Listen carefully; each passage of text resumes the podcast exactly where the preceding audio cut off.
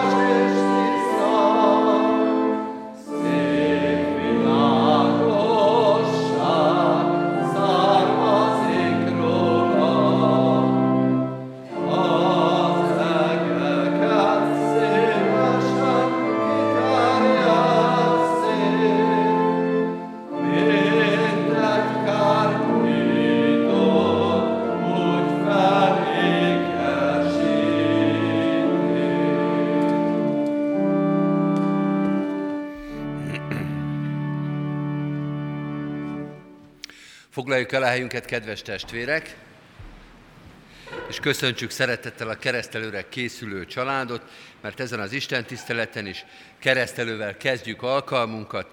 Zsámboki Milán ez a fiatal ember, akit meg fogunk keresztelni. Isten hozta őt a gyülekezetünkben, és a szüleit is, a keresztapánt is. Zsámboki István és Mészáros Erika elsőszülött fia Milán, keresztülőséget vállalt Vida Filius Milán. Isten áldja meg az ő szolgálatukat, a fogadalomtételüket, készüljünk a keresztelőre, imádságos színvel, a 329. dicséretünkkel, a második verszakot énekeljük most a keresztelőre készülve, 329. dicséretünk második verszakát, nem éltem még e földszínén, te értem, megszülettél.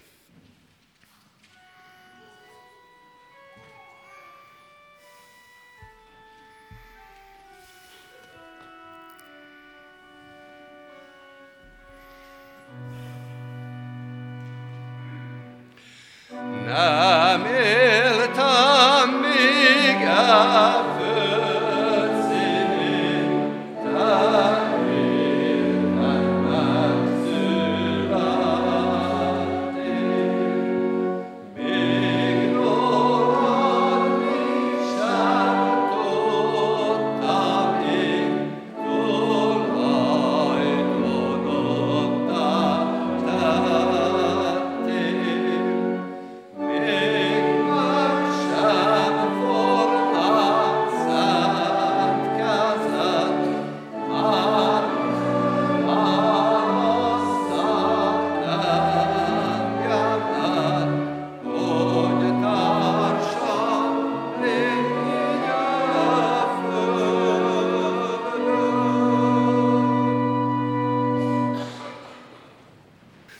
keresztelőre készülő család, ünneplő gyülekezet, hallgassuk meg, ami Urunk Jézus Krisztus missziói parancsát, amelyet mennybe menetele előtt adott tanítványainak.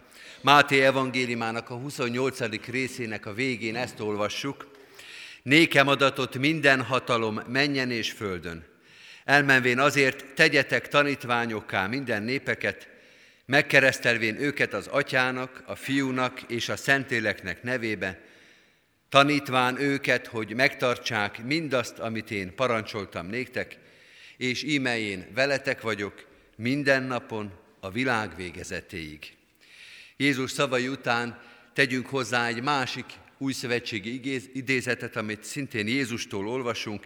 Ez Máté evangéliumának a 19. részében van, a 14. versben. Jézus ezt mondta, engedjétek, és ne akadályozzátok, hogy hozzám jöjjenek a kisgyermekek, mert ilyeneké a mennyek országa. A gyülekezet foglalja el helyét.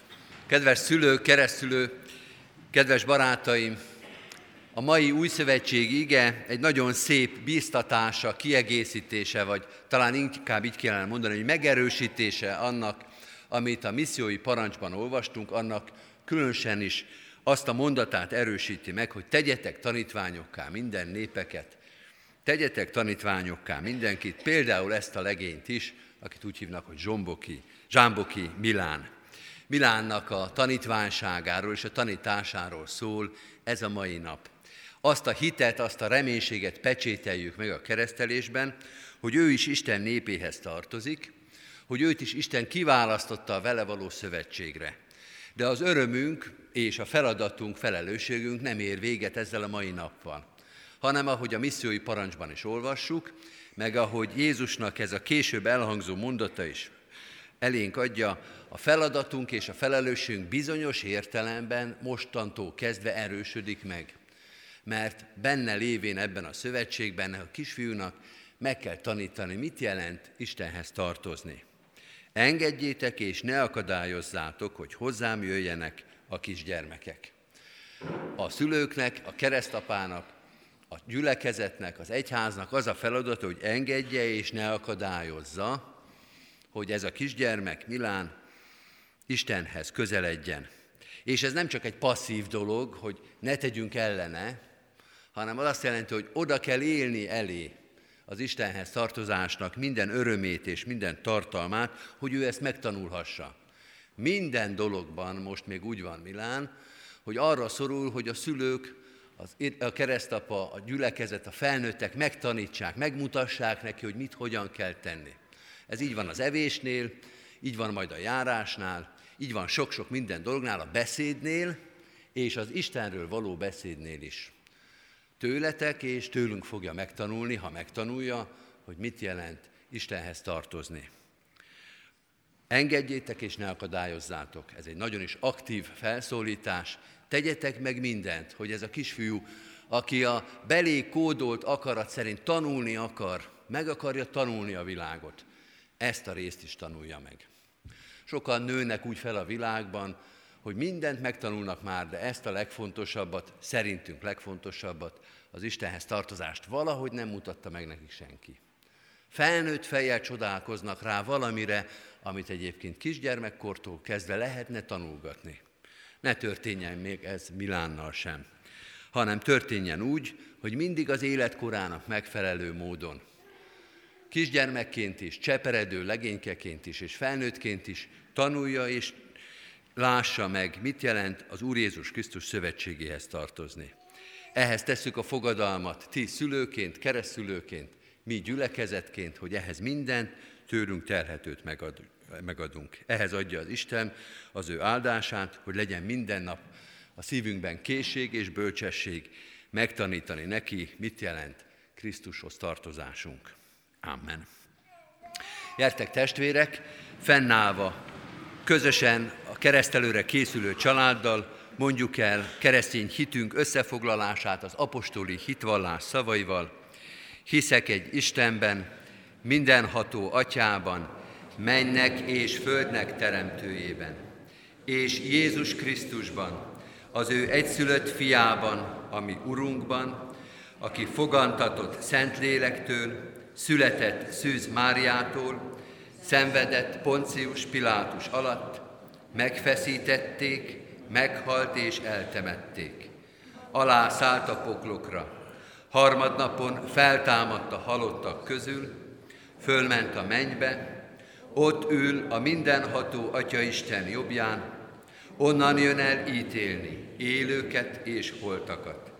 Hiszek szent lélekben, hiszem az egyetemes Anya Szent Egyházat, a szentek közösségét, a bűnök bocsánatát, a test feltámadását és az örök életet.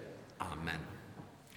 Kedves szülők, keresztülő, következőkben két kérdést teszek fel nektek, arra kérlek titeket, hogy Isten és a gyülekezet közösségében válaszoljatok erre hitetek szerint.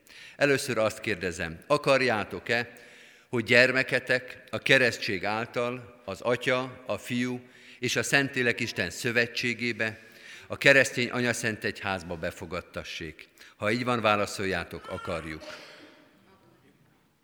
Ígéritek-e, fogadjátok-e, hogy gyermeketeket úgy nevelitek és neveltetitek, hogy ha majd felnő, a konfirmáció alkalmával ő maga önként tegyen vallást a Szent Háromság Istenbe vetett hitéről a gyülekezet előtt. Ha így van, válaszoljátok, ígérjük és fogadjuk. Most hozzátok fordulok keresztény gyülekezet, ígéritek-e, hogy ezt a gyermeket szeretetben és imádságban hordozzátok, és a szülőknek, a keresztülőnek minden segítséget megadtok ahhoz, hogy őt hitben neveljék. Ha így van, válaszoljuk, ígérjük. Hallotta Isten kimondott szavunkat, elhangzott ígéreteinket, adja az ő szent lelkének áldását, hogy mindezeket meg is tarthassuk az ő dicsőségére. Hajtsuk meg a fejünket és imádkozzunk. Urunk, köszönjük, hogy a hétköznapokban és az ünnepekben is életünknek nagy fordulóin a Te igéd és szent lelked vezet bennünket. Köszönjük, hogy most is a Te áldásoddal kezdhetjük ezt az Isten tiszteletet, mert áldás ez a kis élet, ez egy kis gyermek, és áldás az, hogy hozzád vezethetjük, a Te utaidra taníthatjuk. Add, hogy ez az áldás beteljesedjen rajta. Ne a mi hitünktől, emberi életünktől függjön az ő üdvössége, az ő ismerete, Krisztus ismerete, hanem a Te jelenlétettől. Tégy minket készé és képessé, alkalmassá erre. Szülőt, keresztszülőt, gyülekezetet, egyházat, hogy hirdessük a Te nevedet, hogy utaidra taníthassuk az utánunk következőket, hogy a Te igédhez egyengessük az ő lábát és szívét és értelmét, egész életét. Áld meg őt, akiért most hálát adunk ezért a kisfiúért, hogy megőrizted őt, a családot, a barátokat, az ismerősöket, hogy hitben és Krisztus ismeretben nevelhessük őt. Így kérünk áldást és gondviselő szeretetet az ő életére, őrizd az életét, őrizd meg kísértésekben, próbatételekben, teljesítsd ki az ő hitét és Isten ismeretét, és ebben tégy minket engedelmes eszközeiddé. Jézus Krisztusért, ami mesterünkért, megváltónkért, az ő mesteréért és megváltójáért is kérünk. Amen. Zsámboki Milán, keresztelleként téged az Atyának, a Fiúnak és Szentlélek Istennek nevében. Amen. Zsámboki Milán, áldja meg tégedet az Úr, és őrizzen meg tégedet. Világosítsa meg az Úr az ő orcáját te rajtad, és könyörüljön te rajtad. Fordítsa az Úr az ő orcáját te reád, és adjon békességet, Krisztus ismeretet néked. Amen. A gyülekezet foglalja el a helyét, és áldás kívánás képpen énekeljük a megkezdett 329. dicséretünket. A 329. dicséretnek a harmadik, negyedik és ötödik verszakát is énekeljük el. Halálban éjben vártam én, fölkelt a nap rám véled.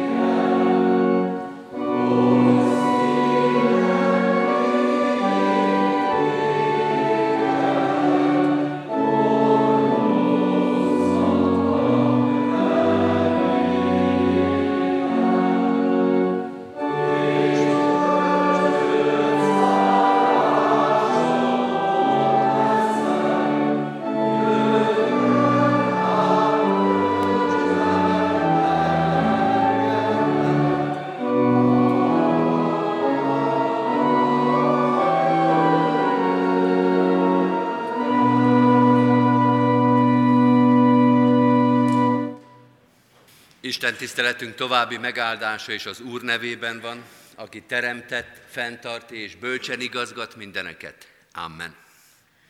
Hallgassuk meg Isten igéjét a királyok első könyvéből, a 17. részből, a 8-tól a 16 terjedő versekből. Így szól Isten írott igéje. Ekkor így szólt hozzá az Úr igéje. Kelj föl, és menj el Szidonhoz tartozó saraptába, és lakj ott. Én megparancsoltam ott egy özvegyasszonynak, hogy gondoskodjék rólad. Fölkel tehát, és elment saraptába. Amikor a város bejáratához érkezett, éppen ott volt egy özvegyasszony, aki fát szedegetett. Oda kiáltott neki, és ezt mondta. Hoz nekem egy vizet, valamilyen edényben, hadd igyam. Amikor az elment, hogy vizet hozzon, utána kiáltott, és ezt mondta. Hoz nekem egy falat kenyeret is magaddal. De az asszony így felelt, a te Istenedre, az élő úra mondom, hogy nincs honnan vennem. Csak egy marék liszt van a fazekamban, és egy kevés olaj a korsomban. Éppen majd szedegetek pár darab fát, hogy hazamenve ételt készítsek magamnak és a fiamnak. Ha azt megesszük, azután meghalunk. Illés azonban ezt mondta nekik. Ne félj, csak menj, és tégy úgy, ahogyan mondtad, de előbb készíts belőle egy kis lepényt, és hozd ki nekem. Magadnak és a fiadnak csak azután készíts. Mert így szól az Úr Izrael Istene. A lisztes fazék nem rül ki, és az olajos korsó nem fogy ki, még az Úr esőt nem ad a földre. Az asszony elment, és Illés beszéde szerint járt el. És evett ő is, meg az asszony is, és a háza népe is minden nap. A lisztes fazék nem ürült ki, és az olajos korsó sem fogyott ki az Úr ígérete szerint, amit megmondott Illés által. Isten tegye áldotta az ő igényének hallgatását és szívünkbe fogadását. Amen. Hajtsuk meg a fejünket és imádkozzunk. Urunk, hálát adunk igédért és a biztatásért, hogy velünk vagy. Látod az életünket, a szükségeinket, és gondod van ránk. Bocsáss meg, hogy oly sokszor elfeledkezünk erről. Hogy úgy élünk sokszor olyan félelemben, aggódásban, olyan felelőtlenségben, mintha nem lennél része az életünknek, nem lennél a világura, ha nem tartanál a kezedben mindeneket, a mi porszemnyik is életünket is. Néha úgy viselkedünk, mint a gazdátlanok és istentelenek lennénk. Bocsáss meg nekünk, bocsáss meg ezt a vakságot, ezt a lázadást, ezt a gőgöt, ezt a félelmet, hitetlenséget. És arra kérünk az ige által is, a te szent lelkedbe kapaszkodva, abban reménykedve, hogy hadd látszódjék meg minden dolgunkon, minden viselkedésünkön. Tudjuk, hogy hozzátartozunk, tudjuk, hogy ki vagy, tudjuk, hogy kiben hiszünk, hogy a te szereteted és kegyelmed fölül írja a világnak sok-sok farkas törvényét, a szívünknek sok elégtelenségét, gonoszságát, lázadását, istentelenségét. Hadd látszódjék meg rajtunk és a gyülekezetünkön és az életünkön, az egész egyházon, hogy Jézus Krisztus igéjét képviseljük és éljük meg, és hirdetjük ennek a népnek, hirdetjük a körülöttünk lévő társadalomnak, hogy rólunk, a jó cselekedeteinkről, a békességünkről, a nyugalmunkról mindenki téged ismer fel, mindenki téged dicsőít, és hozzád szeretne tartozni. Urunk, bocsáss meg, hogy annyi hiányossága, hibája, hiánya van ennek az óhajnak, ennek a reménységnek, ennek a célnak. Ábrázolt ki az életünkön, a közösségeink életén, Krisztusnak a törvényét és igéjét. Mutasd meg, hogy a hozzá tartozás, a Krisztus követés egész életünket kívánja, és segíts nekünk, hogy egész életünkkel téged dicsőítsünk. Most ezen az alkalmon is arra kérünk, igéd és szent lelked által légy itt közöttünk, taníts és vezess bennünket, hogy értsük, amit olvasunk, hogy értsük, amit mondunk, hogy értsünk, ami a legfontosabb számunkra, a Te igéd. Krisztusért, ami Urunkért kérünk, taníts bennünket. Amen. Kedves testvérek, készüljünk az ige hirdetése a 484. dicséretünkkel. Két verszakot énekeljünk ebből, az első két verszakot 484. dicséretünkből. A mi atyánknak az énekes változata ez, mi atyánk, ó kegyes Isten, ki vagy a magas mennyekben. 484. dicséretünk első két verszakát énekeljük.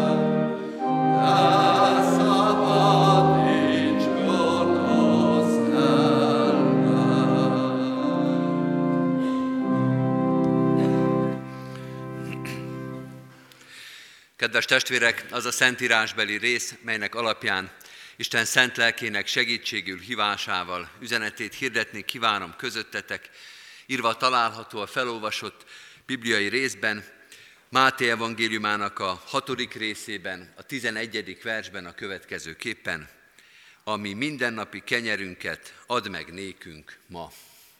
Foglaljuk el a helyünket. Kedves testvérek,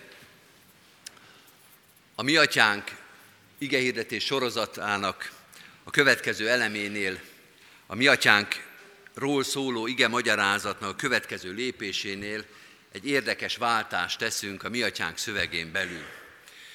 Most már az ötödik alkalom, hogy a mi atyánk egyébként összességében rövid szövegét mondatról mondatra vesszük, és az első három kívánság, kérés el is hangzott már, a magyarázata is megszületett itt a gyülekezetben, a 9 órás istentiszteleten, de ezek az Úristenről szóltak, viszonylag rövid és egyértelmű kérések. Jöjjön el a te országod, legyen meg a te akaratod, mint a mennyben, úgy a földön is. És az első, a legszentebb, szenteltessék meg a te neved. Egyszerű, rövid kérések, és most elkezd bonyolódni a mi atyánk. Amint az emberre térünk, mondhatnánk finoman, még az Úristennek is nehéz egyetlen mondatba összefoglalni, hogy mi mindenre van szüksége az emberre. Mert a következő három kívánság, a három kérés az rólunk fog szólni, rögtön az első, ami mindennapi kenyerünket ad meg nékünk ma. A mi atyánk sorozat következő három vasárnapja olyan kéréseket fog megfogalmazni, amely az ember életéről szólnak, és rögtön bonyolultá és hosszabbá válik megfogalmazás. Az életünk, az emberi lét itt a földi keretek között még az Úristen számára is egy kicsit bonyolultnak tűnik. De megpróbálunk, és megpróbáljuk megérteni, és ezen a mondaton keresztül Krisztusnak azt a tanítását, azt a, az útmutatását megérteni, hogy ebben a témában, a mindennapi kenyér témájában mit is tanít, vagy mit vár el, vagy mit ajánl nekünk az Úristen. Rögtön egy fordítási feladattal kell szembenéznünk, egyébként minden bibliai szövegnél. Ezt a szöveget is görögül írták le, bár valószínűleg eredetileg nem görögül hangzott el, hanem arám nyelven, tehát többszörös fordításon keresztül vissza kellene fejteni, hogy miről is szól itt ez a mondat, a mindennapi kenyér, miről szól. És az nehezíti a dolgunkat, ami egyébként szépíti is, hogy a gabona övezetben, vagyis azon a földrajzi területen, ahol a gabonából készült kenyér típusú étel az alapélelmiszer az embereknek, ez nem mindenhol van így, de mi magyarok, és ott akkor Istennek a népe, Izrael is ugyanebben a világ részben élt, a kenyér az egy rendkívül szimbolikus, önmagánál sokkal többet jelentő fogalom. Nem csak egy élelmiszer típus, hanem maga az élet, maga az embernek a sorsa. Nemrég hallottam egy idős asszony beszélt a nagyon nehéz életéről, a nagyon nehéz életének az elején a nehéz, de mégis szép gyermekkoráról, és ezt így fogalmazta meg tömören, az édesapja házában, amíg élt, hogy bár apám szegény ember volt, de könnyes kenyeret nem ettünk. Nem kellett sírni. Nem sírás volt az életünk. Szegények voltunk, de békességben és szeretetben éltünk ahhoz képest, ami azután következett. Könnyes kenyeret nem ettünk. Pontosan ugyanaz a kép, pontosan ugyanaz a megfogalmazás, amit a 42. Zsoltárban szoktunk énekelni, pedig több ezer évvel korábban született egy egészen más kultúrkörbe, könyhullatásom én nékem, kenyerem éjjel-nappal. Rögtön érti az ember ebben a kultúrában, ahol a gabona és az abból készült étel fontos, érti, hogy a kenyér az maga az élet, az emberi sors, a mindennapok. Ezt kérjük az Úristentől. Ez az, ami az életünket táplálja.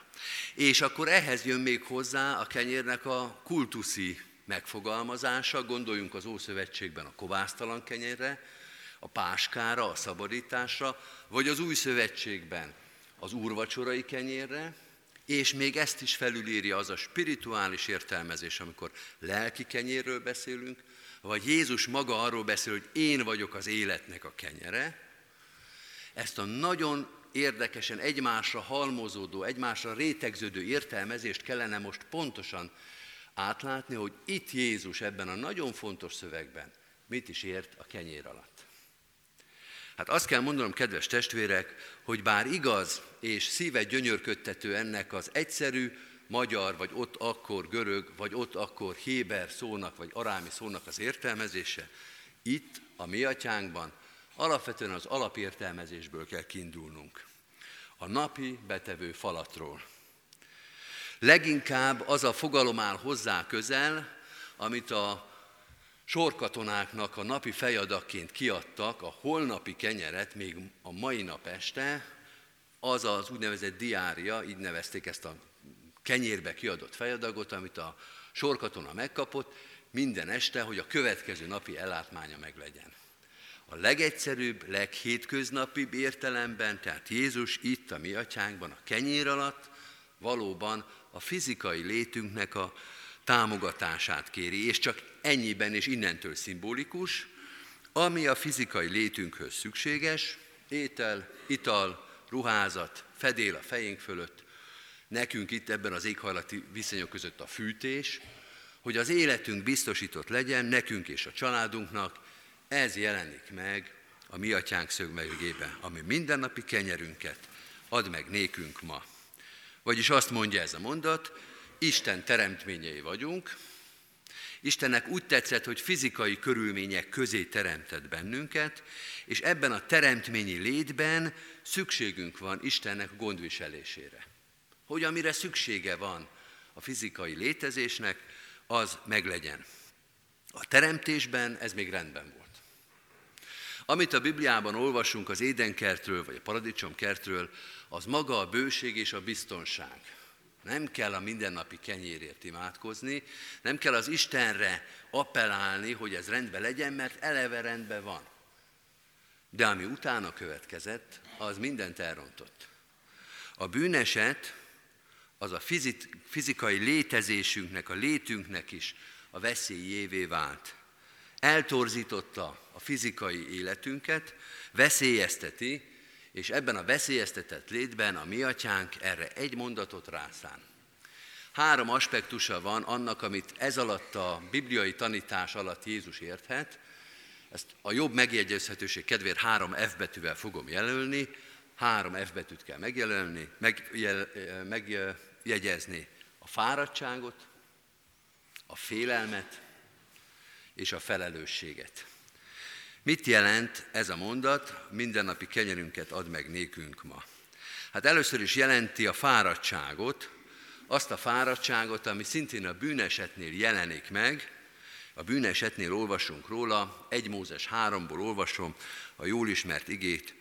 Az embernek pedig ezt mondta Isten, mivel hallgattál feleséget szavára, és ettél arról a fáról, amelyről azt parancsoltam, hogy ne egyél, legyen a föld átkozott miattad, fáradtsággal élj belőle egész életedben. Tövist és bogáncsot hajt neked, és a mező növényét eszed, arcod verejtékével eszed a kenyeret, amíg visszatérsz a földbe, mert abból vétettél, bizony por vagy, és vissza fogsz térni a porba.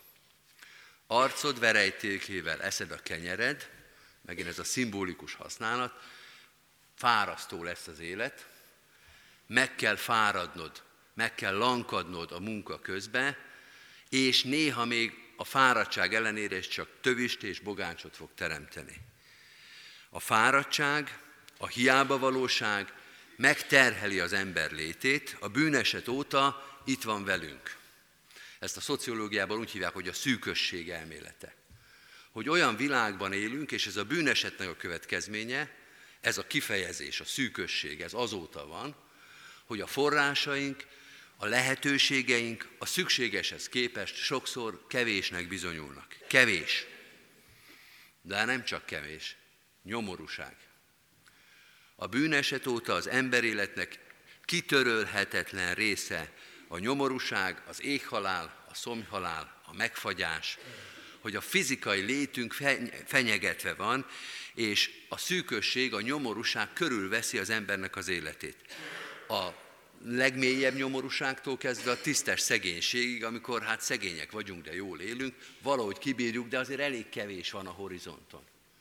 Kedves testvérek, Jézus ebben az imádságban belefogalmazza azt, ami az egész emberi nemzetségnek egy velejárója, hogy az életünket végig kíséri ez a szűkösség és a hiába valóság, ami annak a másik oldala, hogy megvolt, de elveszett. Megdolgoztunk érte, már talán a kezünkbe is volt, és elvitték. Elvitte a jégeső, elvitték a törökök, elvitték az oroszok, elvitte a beszolgáltatás, elvitte a kamat, elvitte az infláció, kivették a kezünkből, ami pedig már ott volt.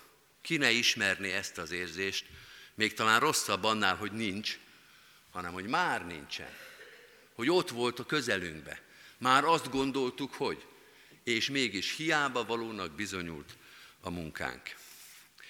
A mi atyánk azt mondja, Isten gondviselése kell, hogy támogasson minket a létért folytatott küzdelemben. Óvjon a szűkösségtől, óvjon a hiába valóságtól, mert ha ő nincs jelen ebbe a történetbe, akkor kiszolgáltat minket a fizikai létünk ezeknek a hiányoknak. A második F a félelem lesz. A félelem, vagy ahogy a Biblia fogalmaz, az aggodalmaskodás. Ez tulajdonképpen az előző gondolatból következik. Hogy a fáradtság, a hiába valóság, a veszteség, az félelmet szül az ember szívébe, és attól retteg, lehet, hogy ma még van, de attól retteg, hogy holnap már nem lesz.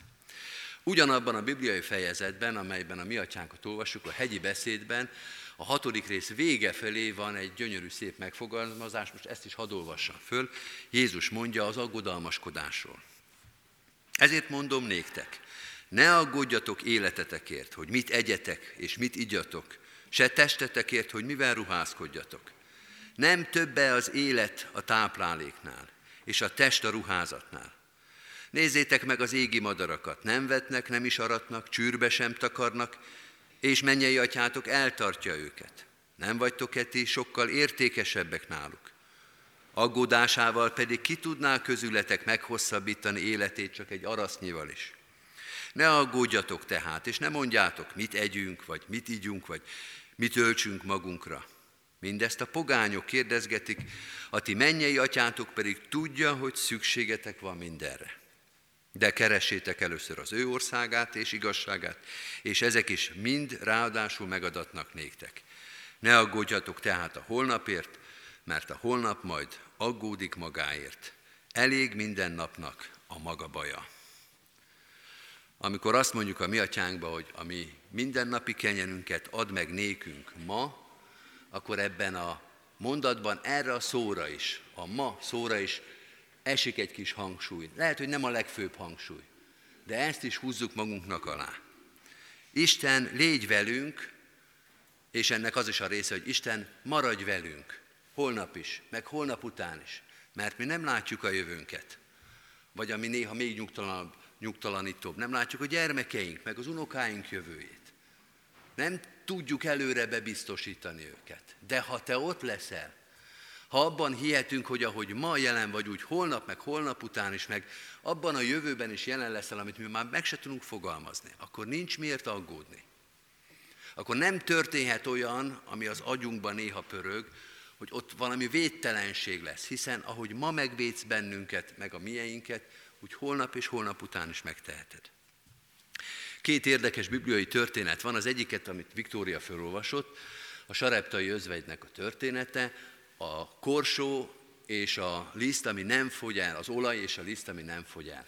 Hogy minden nap megújul az Istennek a csodája. Hogy már az látszott, hogy most mindennek vége, hiszen minden elfogyott, meg fogunk halni, és illésen keresztül az Úristen csodát mutat meg ennek a kis családnak, a sareptai özvegynek és gyerekének, hogy bár fizikailag el kéne fogyni már az olajnak és a lisztnek, de minden nap van annyi, hogy megetessen bennünket. És a talán még ismerte példa a mannának a története, ezt is biztos ismerjük a pusztai vándorláskor, amikor Isten mennyből jött kenyérrel, valamilyen csodás módon eteti az ő népét, de mindenkinek csak egy napnyira valót szabad elvinni, és akik persze nem annyit spájzolnak maguknak, hanem többet, azoké megbüdösödik és megkukacosodik, mert Isten arra tanítja a népét a pusztában, ahol semmiféle tartalék nincsen, semmiféle lehetőség nincs, hogy minden nap ki tudja rendelni az aznapra való elég eledet. Nem kell félretenni. Nem kell azt gondolni, hogy ma még erős volt az Úristen, de holnap már az Úristennek se fog sikerülni. Hanem azt mondja az Isten, ha ma megbízol bennem, akkor bízzál meg holnap is. És ha van ellenszer a jövőtől való félelem ellen, akkor ez az, hogy Isten holnap is erős lesz. Te nem biztos, hogy erős leszel holnap. Te nem biztos, hogy szerencsés leszel. Te nem biztos, hogy egészséges leszel holnap.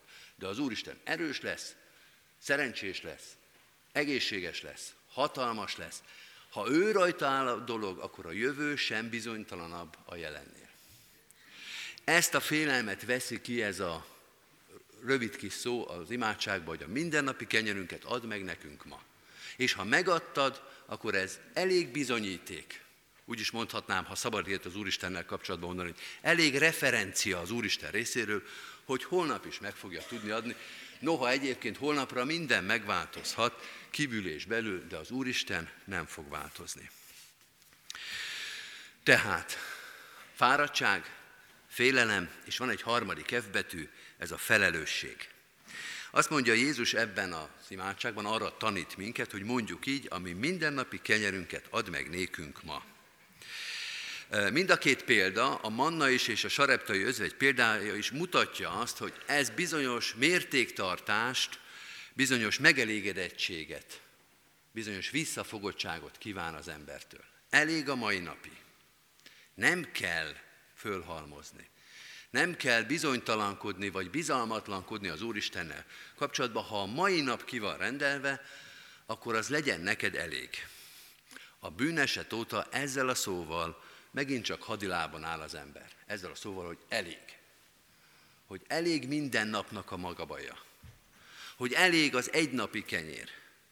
A bűneset óta nem csak a nyomorúság van velünk, mind a mai napig, elképesztően mély, megalázó emberi nyomorúságok az egyik oldalon, és ugyanabban a pillanatban, ugyanabban a társadalomban elképesztő, szemérmetlen, szégyentelen gazdagság és habzsolás és pazarlás. Elképesztő, szemérmetlen, szégyentelen gazdagság, pazarlás és túlfogyasztás. És mindenkorban hajlamosak vagyunk a magunk korát ilyen értelemben is kritikusan nézni, minden okunk meg is van rá, de ez mindenkorban így volt. Minden társadalmi rendszerben elképesztő különbségek emberi fogyasztás és fogyasztás között. Ami azért érdekes, mert erre a biológiai lények általában nem képesek. Két azonos e, fajhoz tartozó egyed nem nagyon tud különböző mértékbe fogyasztani, mondjuk két mókus vagy két birka. Nem tud az egyik tízszer vagy százszor többet fogyasztani, mint a másik. Az ember azt tud. És nem tízszeres, meg százszoros a szorzó, hanem valami elképesztő. A legkisebb emberi fogyasztások, meg a legtöbbek, hogy miből jön ki két ember egy hónap alatt. Hogy elképesztő különbségek. És ez nem csak a nyomor miatt van, hanem a túlfogyasztás miatt van. Ez nincsen összhangban a mi atyánkkal, ami mindennapi kenyerünket Add meg nékünk ma. Ez a mondat, ez visszafogottságra, ez, ez szerénységre, mértéktartásra intél az embert. A túlfogyasztás, amiben az ember a bűneset óta folyamatosan van, az nem csak társadalmi, de mára már gazdasági és ökológiai katasztrófával fenyegeti az embert. Paradox módon azt mondhatják, hogy az emberiségre nem a nyomorúság igazából a veszélyes, hanem a túlfogyasztás. Az veszélyezteti igazából az emberiség létét.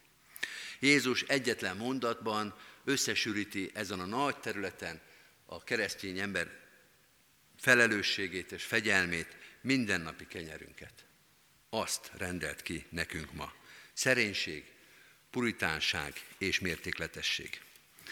Kedves testvérek, azt lehet mondani, hogy a legmateriálisabb mondatát olvastuk most a mi atyánknak de azt remélem, hogy érthető volt, hogy ez a valóban materiális kívánság, ez most nem a spirituális magasságokról szól, nem a lelki kenyéről és nem az úrvacsoráról, hanem a fizikai létünkről, hogy ez a legmateriálisabb mondat is ezer szállal kötődik az Isten országához, az Isten hatalmához. Ugyanolyan spirituális, mint azok a mondatok, amelyek erről szóltak. Szenteltessék meg a te neved, jöjjön el a te országod, legyen meg a te akaratod. Ennek méltó folytatása az ember fizikai létével foglalkozó egy rövid kis mondat. Valóban úgy van a mi atyánkban, ahogy ezt aztán Pálapostól fogalmazza, hogy a keresztény ember számára Isten van minden mindenekben. Legyen így az életünk, az ő igéjéhez méltó, kövessük őt ebben a mondatban is. Amen. Válaszoljunk fennállva Isten igényére, és énekeljük a megkezdett énekünket. Ez a 484. dicséretünknek a harmadik verszaka, mert tiéd, Uram, az ország.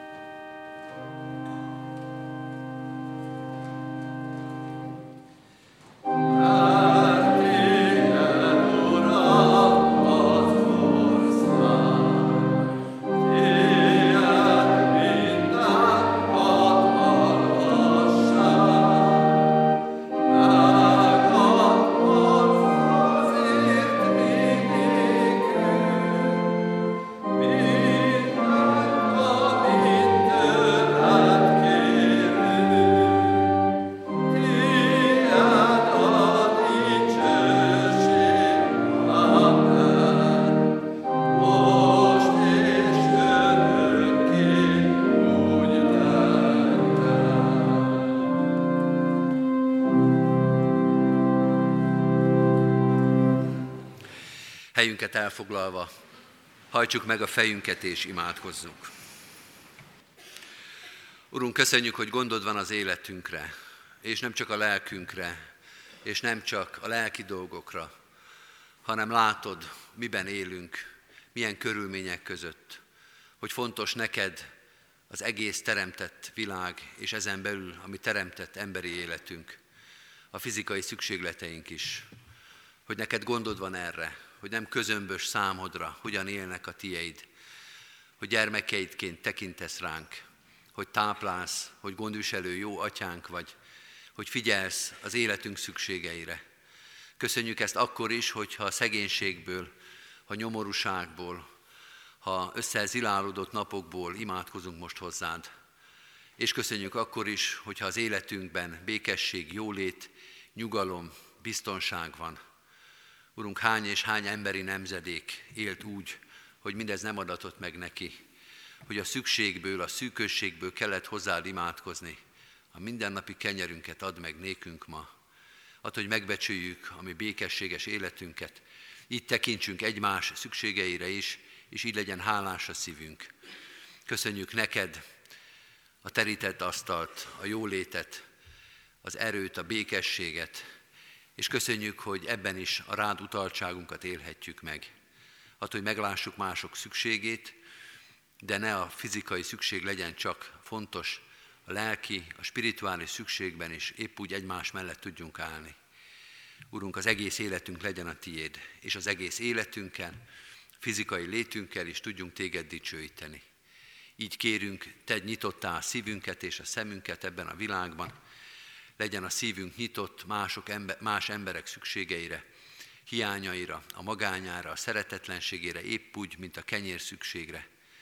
Így kérünk, áld meg gyülekezetünk szolgálatát. Most ezzel az imádsággal különösen is kérünk. Hadd szolgáljunk teljes szívvel és figyelemmel a szűkölködők felé, akik a társadalom, az élet, a családjuk vagy a saját életüknek is peremére szorultak, akiknek lézenk csak az élet, akik szűkölködnek, akik elesettek, akik magányosak, akik magukra maradtak. Urunk, add, hogy a Te imádságod irányítsa szívünket és tekintetünket az ő életükre. Imádkozunk a városunkért, magyar társadalmunkért, és a körülöttünk élő népekért is. Urunk, itt is, ebben a társadalomban és ebben a városban is sok szükséget szenvedő ember van. Hadd legyen a szolgálatunk az ő életük megsegítésére is, és ezáltal is a Te dicsőségedet hirdessük. Imádkozunk egész emberiségünkért, annak minden szükségéért. Urunk, csak a Te isteni felséged, hatalmad és szereteted látja át ezt az egész emberiséget. Tetősd be szükségeinket, gyógyítsd a betegségeinket, csitítsd el az emberi szeretetlenséget, háborúságot, adj békességet a mi időnkben a Földön, hogy valamennyien dicsérhessünk téged, megismerjük Jézus Krisztus hatalmát. Ő érte, és ő általa kérünk. Amen. Most egy rövid csendes percbe vigyük Isten elé imádságainkat.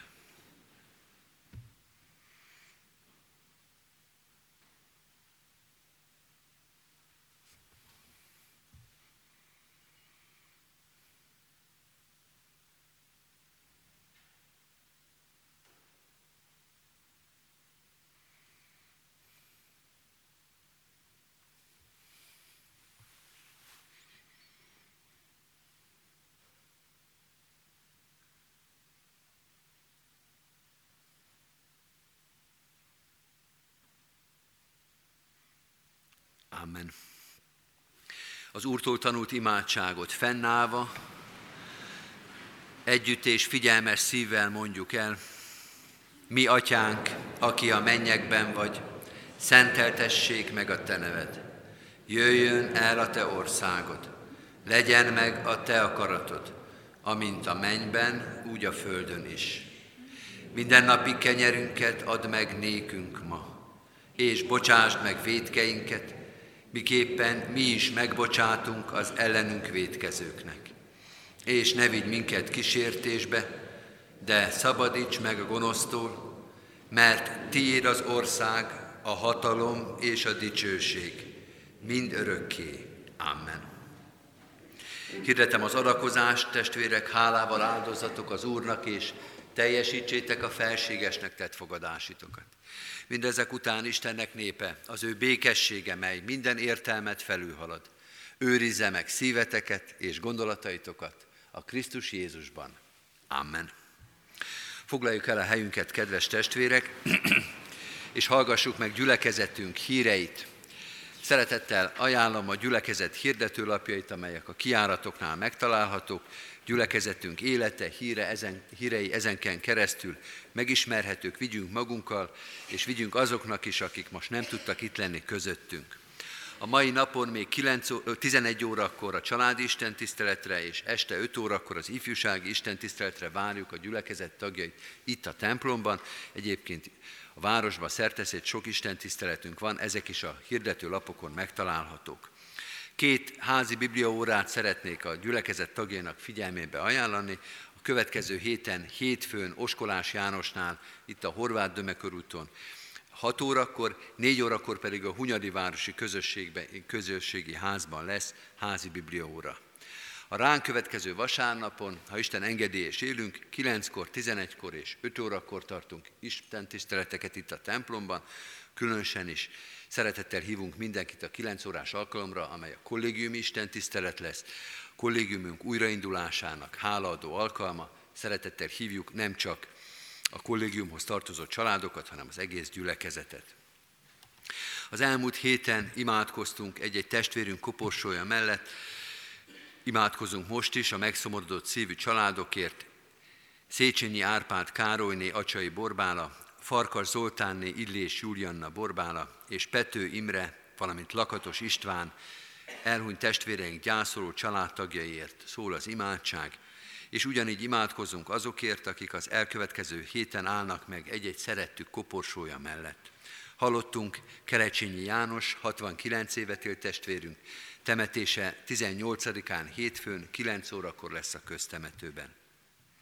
Vécsi Istvánné Horváth Anna, 98 évet élt testvérünk temetése, szintén 18-án hétfőn, 10 óra 45-kor lesz a köztemetőben. Szokol László, 73 évet élt testvérünk temetése szerdán lesz, 20-án, 9 órakor a köztemetőben. És Bene Sándorné Gyulai Judit, 85 évet élt testvérünk temetése, 20-án, szerdán, 14 órakor lesz a köztemetőben. Isten szent lelke vigasztalja meg mindazokat, akik az elmúlt héten, vagy most ezután ilyen gyászban járnak, és hordozza őket az Isten szent lelke vigasztaló erejében imádkozzunk az ő vigasztalásukért. Köszönettel hirdetjük az adományokat. Kedves testvérek, az elmúlt héten mintegy 870 ezer forint érkezett gyülekezetünk pénztárába. Isten áldja meg a jókedvű adakozókat. Néhány címszót, néhány információt szeretnék kiemelni a további hírekből, ezek részletesen megtalálhatók a hirdető lapokon. Az első az evangélikus református esték lesz, amelyről szeretnék beszélni. Ez a ránk következő héten, kedden, szerdán és csütörtökön lesz, mint minden évben, ilyenkor evangélikus gyülekezeti testvéreinkkel együtt szervezzük ezeket az előadásokat, ezeket az estéket. Kedden a Jó Blázadása című filmet nézhetjük meg együtt, és erről a filmről beszélget dr. Róna Tamás rabbi és jó magam. Ez az alkalom a gyülekezeti központunkban lesz, itt a Kálvin tér sarkán. Szerdán az evangélikus tanácsteremben, az Arany János utcán Gáncs Péter nyugalmazott evangélikus püspök tart előadást Nem jó a lelkésznek egyedül címmel. Ez az előadás alapvetően a gyülekezeti egyházi munkatárs képzésről fog szólni. Csütörtökön a helyszín visszatér a református gyülekezeti központba, a Tótendre terembe. Ez a csütörtöki alkalom egy könyvbemutató lesz. Ifja Bibó István Hit és Értelem című könyvének a bemutatója. Ifja Bibó István az egyházi közoktatásban, egyházi iskolák terén szerzett tapasztalatairól gyűjtötte össze írásait, tehát elsősorban azokat hívjuk, akik az egyházi oktatás témakörében érdekeltek, de természetesen minden vendégünket szeretettel látjuk itt a Kálvin téri gyülekezeti központban. Ezek az alkalmak, tehát kedden, szerdán, csütörtökön délután 5 órakor kezdődnek. Lesz egy zenés áhítat, ez még távolabb van, Annunciáció címmel, március 30-án szombaton, 5 órakor itt a református templomba várjuk a zenés áhítatra a gyülekezet tagjait. Várjuk azoknak a jelentkezését is, akik vállalják, hogy naponként imádságban hordozzák a cigánymissziós szolgálatot. Márciusi imalista kérhető személyesen a református pontban vagy e-mailben Bárdos Péternétől. Adománygyűjtéseket is hirdetünk, hármat is. Az egyik a bőti adománygyűjtés a Szeretet hét javára, minden évben hirdetjük, és nagyon sok kedves támogatást kapunk. Kecskeméti és határon túli gyermekek együtt nyaralása, együtt töltött ideje javára. A másik a Széchenyi Városi Misszióra meghirdetett közadakozás az ottani gyülekezeti központ felépítésére. És adóbevallás időszakában lévén arra kérjük a gyülekezet tagjait, hogy ha valakinek van lehetősége személyi jövedelem adójának kétszer egy százalékáról rendelkezni, akkor ezzel támogassa Magyar Református Egyházunkat és kollégiumi alapítványunkat. Hirdetem még, hogy március végéig lelkészi ajánlást kérhetnek a parókus lelkészektől azok, akik gyermekeiket a református óvodába vagy általános iskolába kívánják beíratni. És végül munkatársakat is keresünk, a Sion Nyugdíjas Ház és Gondozási Központban szociális gondozó és ápoló munkatársat, illetve az új kollégiumban takarító munkatársakat, akiket ez valamilyen módon érint, vagy érdeklődnek utána, a hirdető lapon a szükséges adatokat meg fogják találni. Kedves testvérek, az Úr Jézus legyen gyülekezetünk őriző pásztora továbbra is. Záró énekünket keressük meg. A 104. Zsoltárhoz térjünk vissza, a hónap énekéhez, és az utolsó két verszakot énekeljük el, ez a 16. és 17. verszak a 104. Zsoltárból. Így kezdődik, az Úrnak légyen örök tisztesség.